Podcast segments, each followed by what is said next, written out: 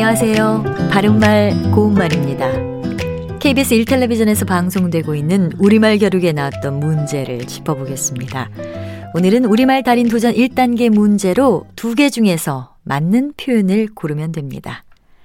먼저 허리춤을 축히다와 허릿춤을 축히다 중에서 맞는 것은 어느 것일까요? 여기서는 사이시옷이 없는 허리춤을 축히다가 맞습니다. 허리춤은 바지나 치마처럼 허리가 있는 옷의 허리 안쪽, 그러니까 옷과 속옷 또는 옷과 살의 사이를 뜻하는 고유어 명사인데요.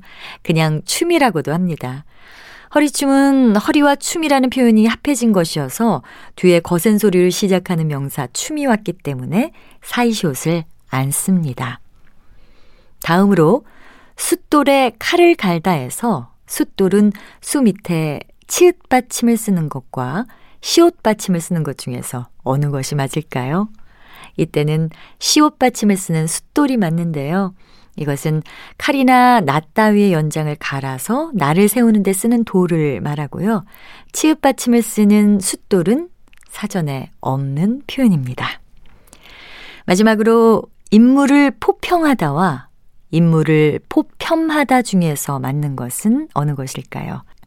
이 표현은 조금 어려울 수도 있는데요. 길일 포자에 떨어뜨릴 편자를 쓰는 포편하다가 맞습니다. 이것은 옳고 그름이나 선하고 악함을 판단하여 결정하다라는 뜻의 동사입니다. 바른말 고운말 아나운서 변희영이었습니다.